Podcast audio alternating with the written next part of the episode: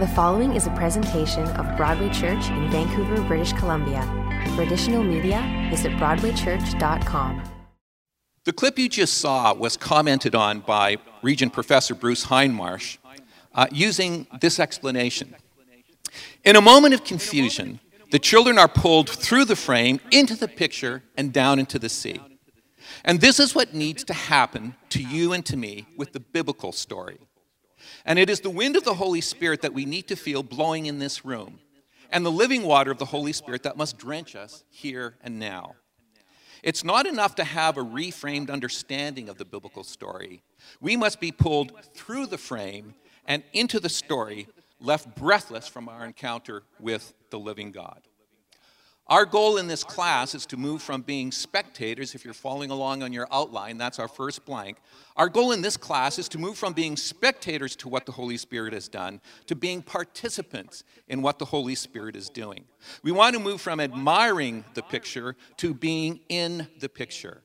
And so this study of the book of Acts is focused on helping us all enter into and become a part of the biblical story, to find our place in the story to have our own stories caught up in the big story of what God is doing through His Spirit. Now, the Holy Spirit um, is active throughout the Bible, both Old Testament and New. We just taught a course recently on pneumatology where we kind of tracked the Holy Spirit's footprints throughout the entire scriptures, beginning in the very first chapter of Genesis and going to the very last chapter of Revelation.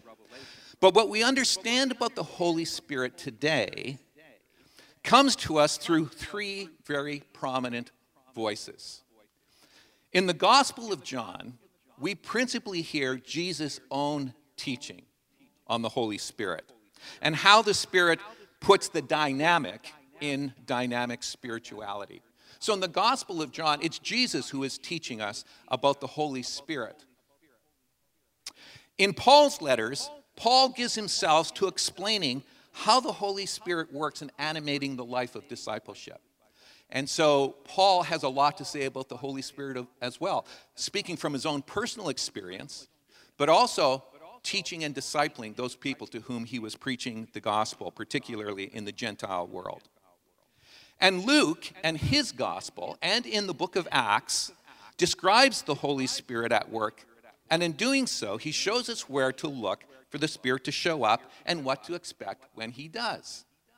Now, I don't know about you, I don't know how you learn best. Uh, some of you might learn best by reading a book, some of you might uh, read best by watching it done. Uh, I don't know if any of you are mechanics or really handy with mechanical things. Um, but if I have to fix my car, don't give me, you know, the Chilton guide to fixing Hondas. Like, that is useless to me. I can read it, I will be no further ahead than I was before.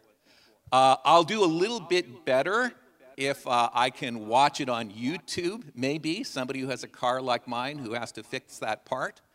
But the way I learn best is to look over your shoulder as you fix my car. And when I can see what you're doing, then all of a sudden it begins to become clear to me. So, in, in one sense, Paul is more like the writer of the Chilton Manual on the Holy Spirit.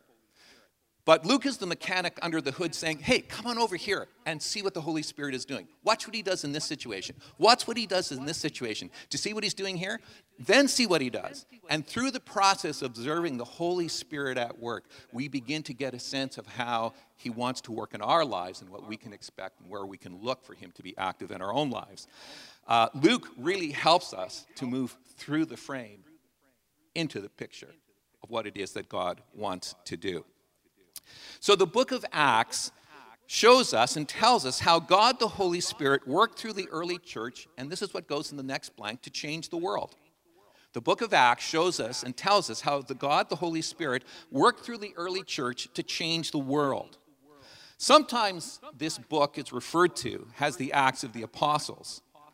And it does center its attention on specific people who were absolutely instrumental in um, establishing the church and extending the message of Jesus Christ to an ever widening audience. But in many ways, you could argue that the book would be more appropriately called The Acts of the Holy Spirit. has the Holy Spirit is the prime mover of everything that takes place in the entire book. So when we talk about Acts, here are some of the relevant questions that kind of come to mind as we sort of try to get our head around what the book of Acts is all about. Um, number one, um, the same writer wrote the book of Acts and the Gospel of Luke. Uh, we'll talk a little bit about why we feel that is Luke, but Luke wrote both of those books, not one or the other. And so you have to ask yourself, well, how are these two things related? Um, the second question is, well, why did Luke write the book in the first place? Uh, he's pretty explicit on why he wrote the Gospel of Luke, but why did he write the book of Acts? Another question Is Acts merely uh, a history, a record of what happened? Or is it theology? Is it telling us something about God? Is it simply a history book that you blow the dust off and read if you want to be informed and, and, and you're interested in that sort of thing? Or is there something to be discovered about God in this book? That's a question we need to answer. Is the Acts material that Luke gives us concerning the church meant to be taken as normative? Are there things we see happening in the early church that are a pattern or something we should consider today? Or is it just basically descriptive? Here's what's happened way back when, with no implications on the present. And so, how does Acts get organized by Luke? What's the method to the way he lays it out? And how do we grasp the message of Acts? How do we get the very most from it? So, those are some of the questions you kind of ask yourself as you kind of move into this incredible book 28 chapters of fast paced action, never a dull moment from Acts chapter 1 to Acts 28. And it kind of leaves you breathless at the end because it has one of the most abrupt endings of any of the books in the New Testament. And we'll get to that as well. So, the very first thing that I want us to consider is this relationship between Luke and Acts. And here's something that you may not know. If you put Luke and Acts together, they comprise about 30% of the New Testament, those two books alone. That is uh, more coverage than the Pauline letters, and that is more coverage than all the Johannine writings. And I simply share that with you to help you realize that what Luke has to say is a significant chunk of everything that the New Testament has to say about Jesus' ministry and how that ministry is worked out among his people in the early church.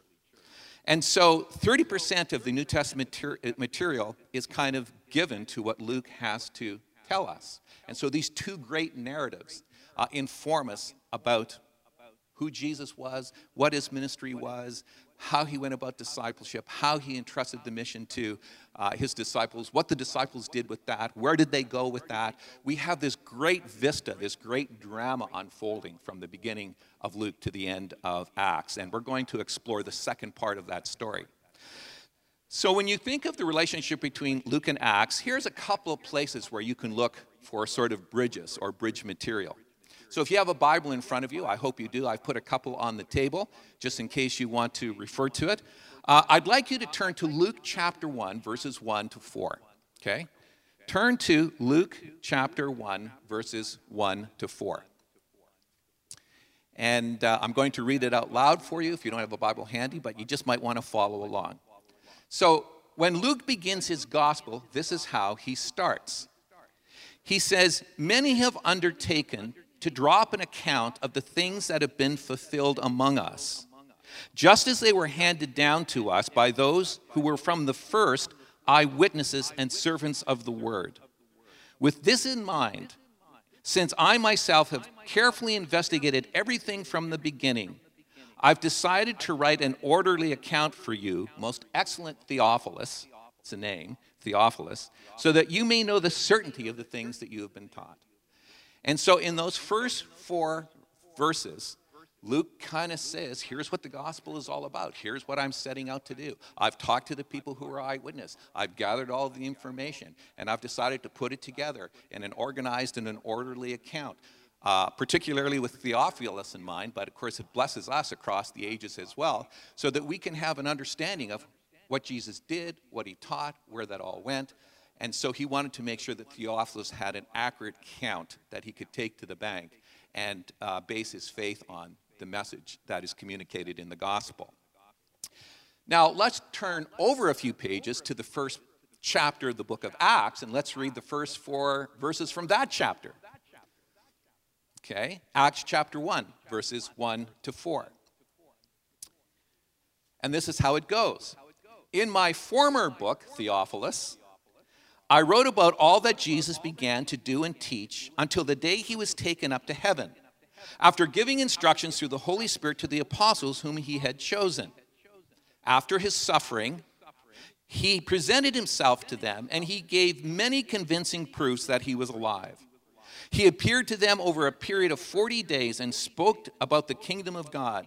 And on one occasion, while he was eating with them, he gave them this command Do not leave Jerusalem, but wait for the gift that my Father promised, which you have heard me speak about. Well, there's some commonality between those two. They're both addressed to the same person, to Theophilus, whoever he was. By the way, anybody ever choose that name for one of your children? Or maybe your pet, Theophilus? I thought it'd be a great name for, for a, a great workhorse, you know, Theophilus. I apologize to Theophilus wherever you are. But in the book of Acts, he refers to his, his first book and said, This book was all about Jesus. Now, I want to bring that message forward to now. I want to talk to you about everything that happened after the resurrection. That is going to be what this book is all about, Theophilus. Everything that happened about, uh, after the resurrection. And so he begins with those 40 days that Jesus spent teaching uh, the disciples after he rose again from the dead. Would have been an amazing thing to be a part for that, you know, mini 40 uh, day mini biblical seminar. I kind of think that would have been quite an amazing thing. So, right away, there's a connection right in the very first few verses. And you begin to realize that, boy, Luke is continuing in Acts the story he began in Luke. But there's some other things that connect the books. If you look at the thematic and structural parallels between the books, you'll find that they unfold very similarly. When you go into the book of Luke, we see Jesus' miracles followed by healing events and places where Jesus went. When you go into the book of Acts, you see that same kind of pattern being repeated. And the uh, mission of the church is, un- is uh, unfolded in a very like way that Luke unfolds the ministry of Jesus himself. And so he uses some of the very same stylistic approaches to unpacking what's going on in the book of Acts. Actually, when these two books were written, they probably traveled together. Um, one of the reasons that they probably were separated is they're both really long books, 30% of the New Testament, and probably were written on separate papyri. And so later on, as the book was assembled in its current order and the Gospels were gathered together and then Acts followed, um, we sometimes lose the connection between Luke and Acts, but it is one grand story that Luke is telling. And, uh, and so you see some commonalities between them. And then you notice that there's a definite overlap between the ending of Luke and the beginning of Acts. And I think it's really interesting, and we're going to take a little bit of time to explore this a little bit and get your hands on the text itself. It's very interesting to see how um, Luke tells the same story in two slightly different ways. So in Luke chapter 24, he's talking about that period after Jesus' resurrection. And in Acts chapter 1, he's talking about that period after uh, Jesus' resurrection. And so, what I want you to do around your table, just for fun, is I'd like you to look at Luke's account of the ascension. And the ascension, of course, is that moment when Jesus left the earth to return to be at the right hand of his Father. Uh, Luke talks about that in Luke 24, verses 50 and following. And so I'd like you to kind of uh, have somebody in your group look up Luke 24 and 50 and following and read that paragraph about the ascension. And then somebody else in your group um, find Acts chapter 1, verses 6 to 11, and put your finger there. And uh, in a couple of moments, you can read both of those accounts uh, aloud uh, amongst your group and talk about what's the same and what's the new information and how do you reconcile these two accounts of the same event from the same person in two different places. So let's have a little bit of fun with that just to kind of get started, okay? So uh, take a few moments and give some attention to that right now. Let's get going again. Thank you for uh, having that discussion around your table, and I hope that it was worthwhile and it was kind of enjoyable. Um, how do we read Luke, Acts? What kind of things do we need to keep in mind? And uh, I'm going to share a couple of things that uh, are communicated by Roger Stronstad, one of the former teachers at our college in Abbotsford, who wrote a book called The Charismatic Theology of uh, Luke Acts, and was really a front runner in the approach to Acts that we're going to be taking uh, in this course. Uh, so I'm going to share with you a couple of insights from him and a couple of things I've added in. When it comes to interpreting historical narrative, it's a little bit of complex because there's two sets of guidelines we have to keep in mind. On the one hand, there's what we call the historical grammatical principles of interpretation.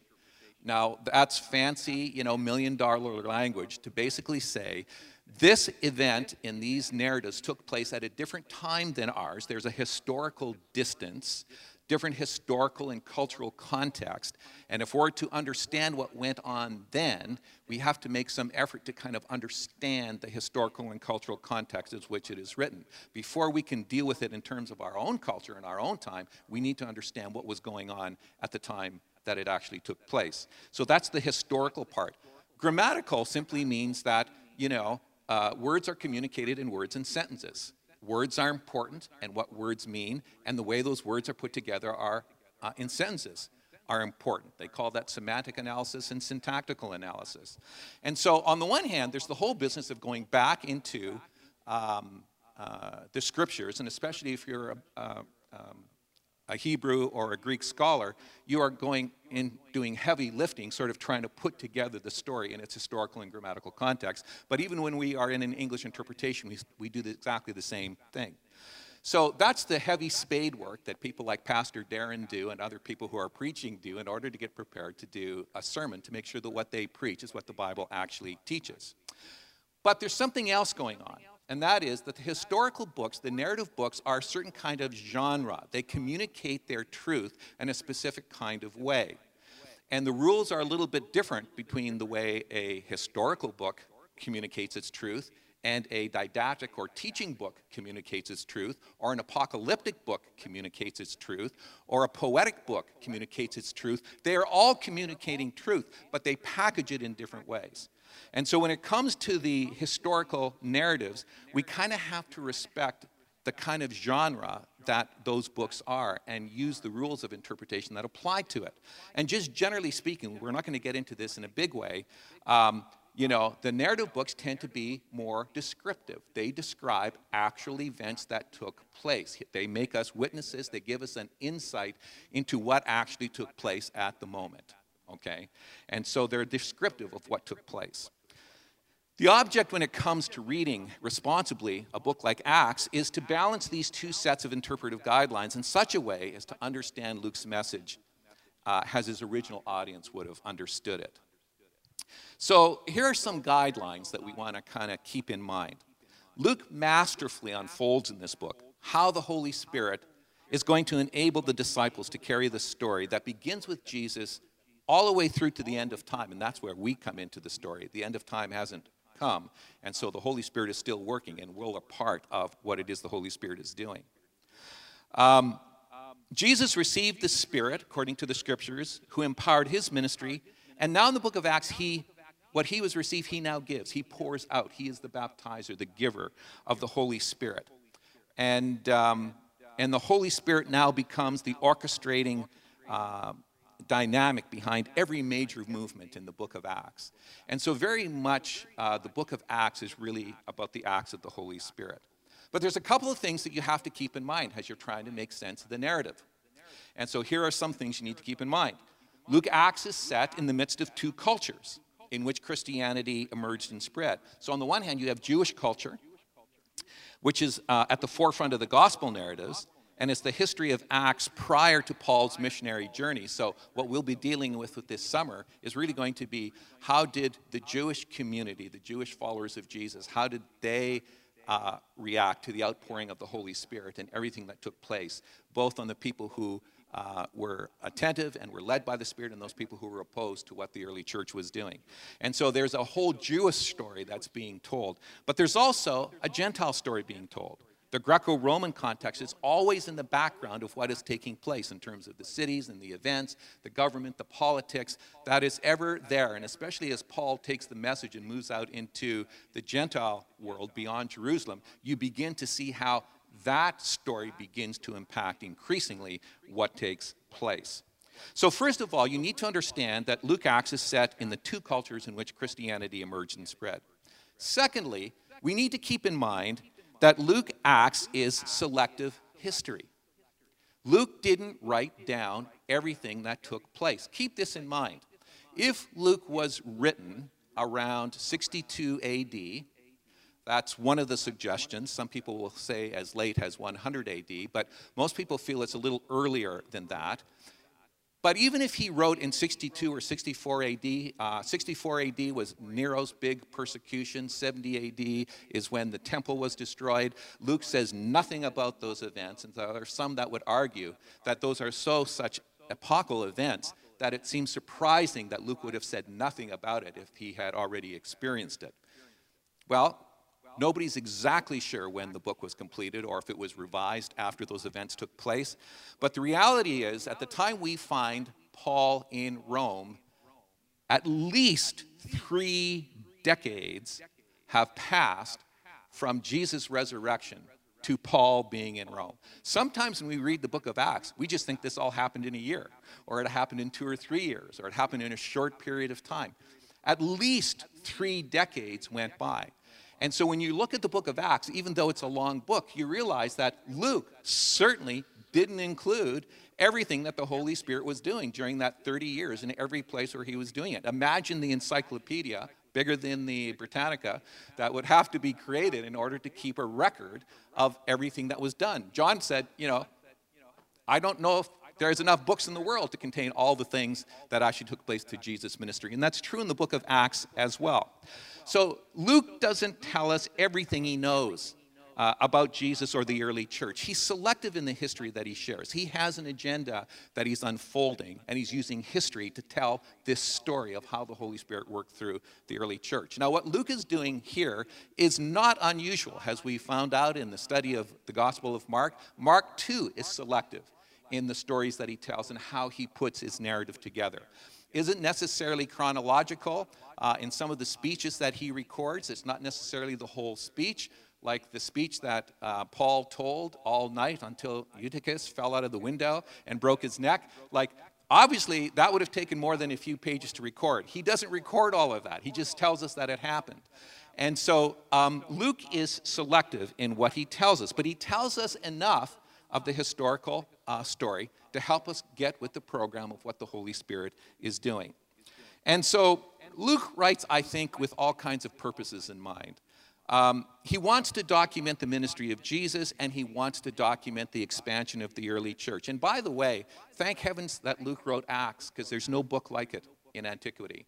There's no other source that we can go back to to get a sense of how did the Holy Spirit actually work through the whole church in order to get the message, you know, to you know, the uttermost parts of the earth, as it's referred to in the book of Acts.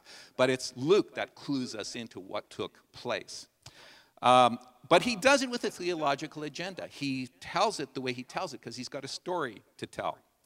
And so he uses literary style to communicate theological truths, realities about God.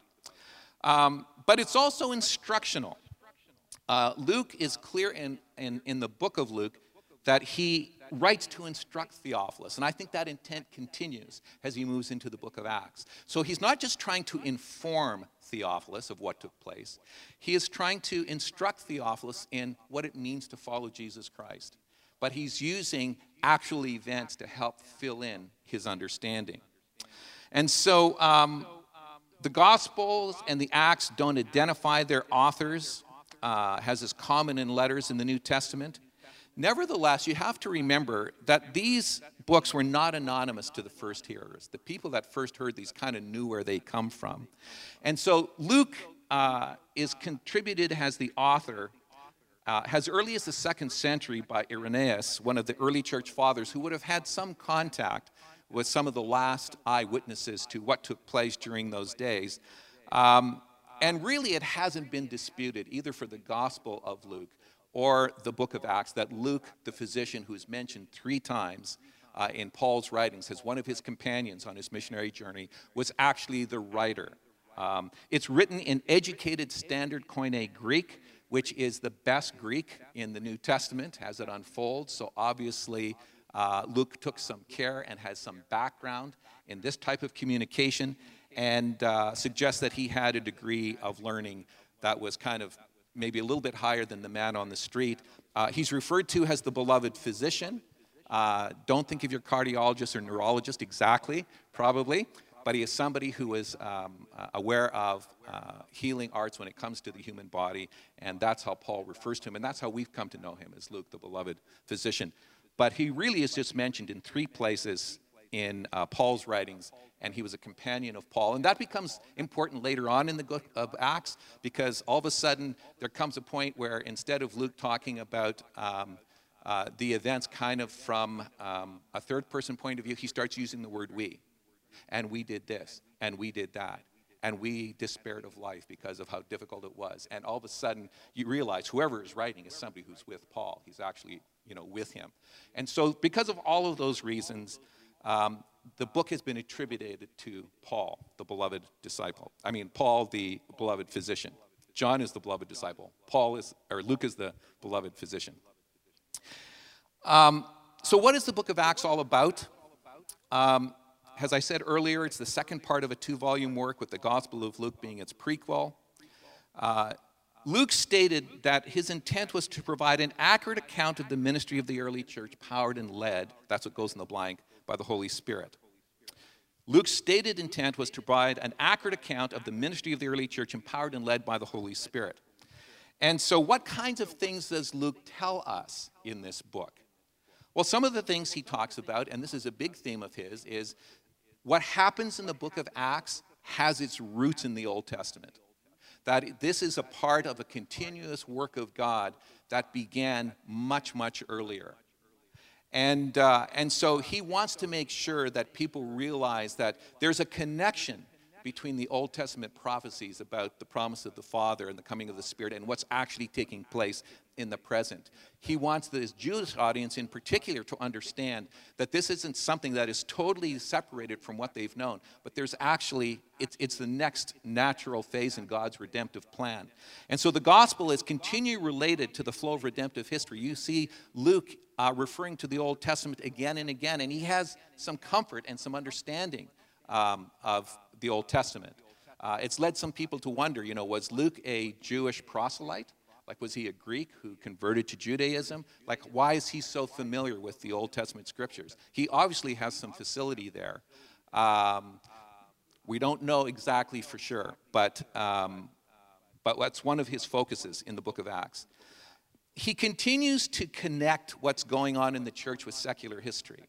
And so the cities that he mentions and the political situations that he talks about and the uh, characters that come into the narrative, um, he's, he's connected his story with secular history as well. Uh, he talks about the fact that this message that Jesus entrusted to the disciples was never meant for Jewish people alone. And he connects that with the promises of, of God to Abraham, now extending and finding its uh, working through in terms of the church filled with the Holy Spirit. Uh, but at the same time, uh, that he tries to establish the continuity, he establishes the fact that there's a difference between the gospel and the Jewish law. These two things are not the same. In fact, sometimes they can work at cross purposes, uh, and especially in terms of how uh, the Jewish leadership was practicing um, the Jewish law as kind of a means to grace, uh, where Luke is trying to make sure that they understand that, yes, there's a continuity, but they're not the same. They're not the same. And then, of course, another one of his themes is the power and activity of the Holy Spirit behind the proclamation of the gospel. Uh, as you read through the book, you find that it unpacks how the original Jewish movement came to include the Gentiles, uh, has the fulfillment of Old Testament promises. That was one of the things that kind of left the Jewish believers agape on more than one occasion. How, what? After all these years of coming apart and being separate, they're now included? Like, this was a mind blower. And it took a while for them to kind of get an understanding of what all of that meant. Thank heavens for you and I. Is there anybody who's a Jewish background here? Anyone? Anyone? Okay, so we're all Gentiles. Okay, this is important to us. This is our story. It's important to us. Uh, in Acts, the believers are empowered by the Holy Spirit to bear witness. That's what goes in the blank. To bear witness to the good news of Jesus Christ among both Jews and Gentiles, and in doing so, establishing the church. And the book also describes how Christianity, although new, is in reality one true religion rooted in God's promises from the beginning of time.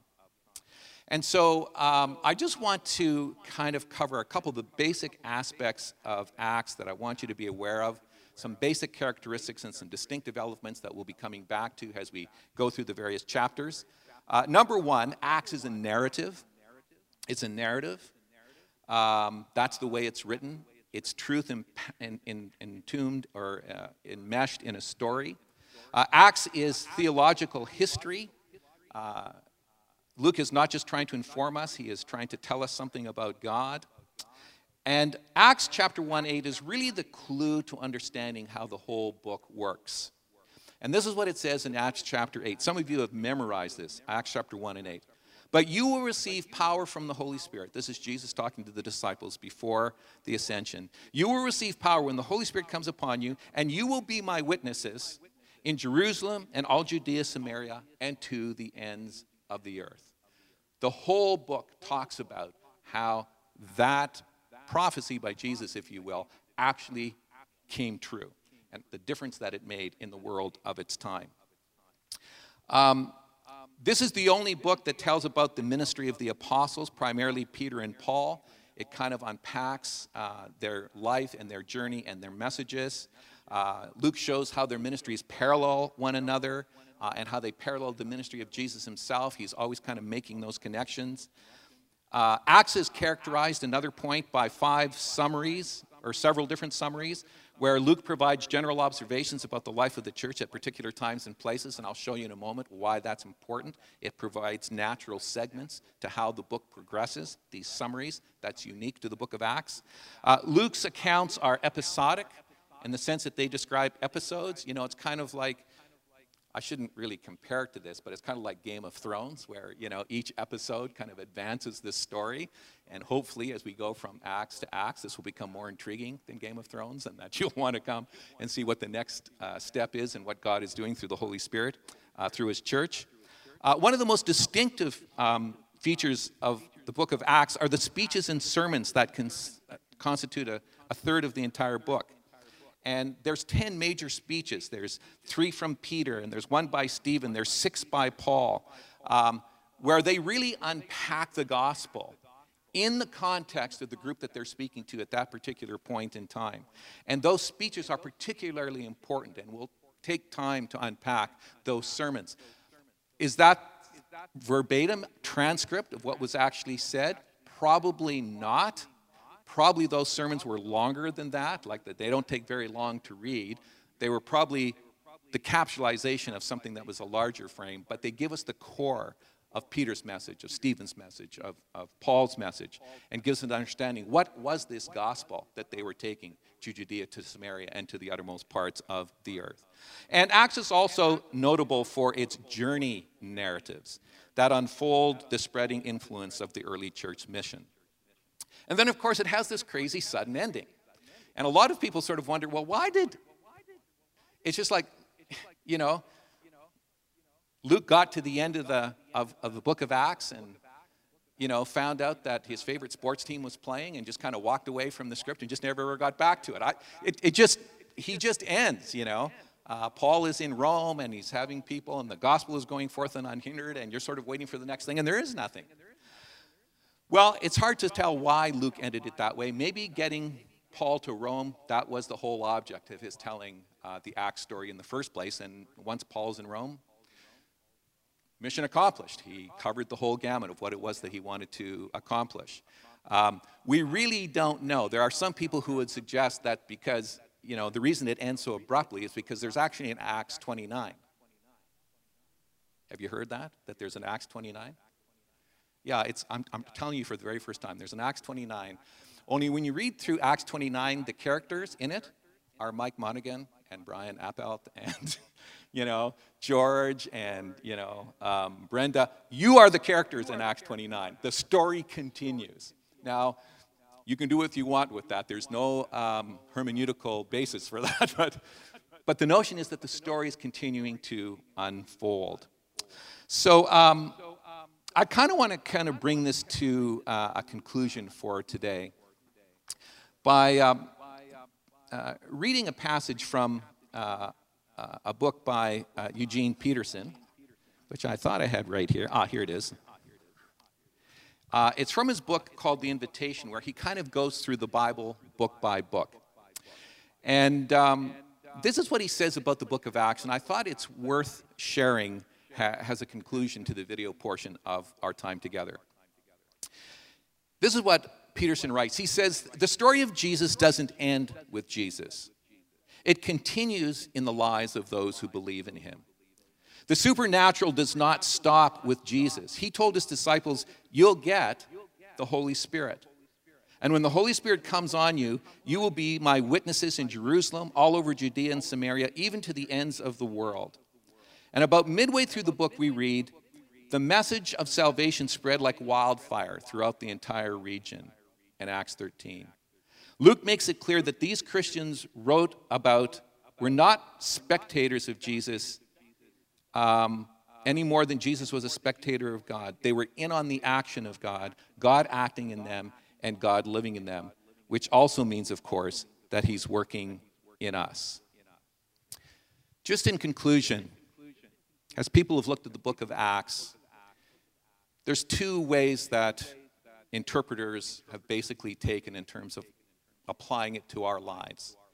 There is one group of scholars that says that you cannot apply anything in the book of Acts to our life today. Uh, some people are called cessationists who basically said what the Holy Spirit did in the book of Acts, what happened in the book of Acts stays in the book of Acts, right? You know, what happens in Las Vegas stays in Las Vegas. Well, it's kind of that attitude. What happened in the book of Acts stays in the book of Acts. That's as far as it went. The, the church got kick-started, and good enough. Let's just leave it there in history where it belongs. Uh, there's another group of people who are skeptical about how we can apply the lessons of Acts to our day uh, because they're saying, you know, really, you know, what can stories tell you? You really need good old fashioned didactic, solid teaching to really kind of ground yourself on. So there's been one group of people that said there's really, you can't apply much from the book of Acts to our lives today. But there's also another group of scholars of which I would be one of them and will be kind of at the heart of what we're teaching in this course that says no, there are lessons that do apply to the church today. There are some things that are culturally peculiar that we have to leave in first century, uh, the early church in the first century. But there are some things that I think are meant to be instructive that we are to learn from, that are patterns and things that are normative for the way we go about following Jesus in response to the Holy Spirit today. And so we'll explore some of those patterns and some of those practices that what kind of translates into our world and what maybe is culturally located. That's one of the things that we'll try to unpack as we kind of go through the course. Bye.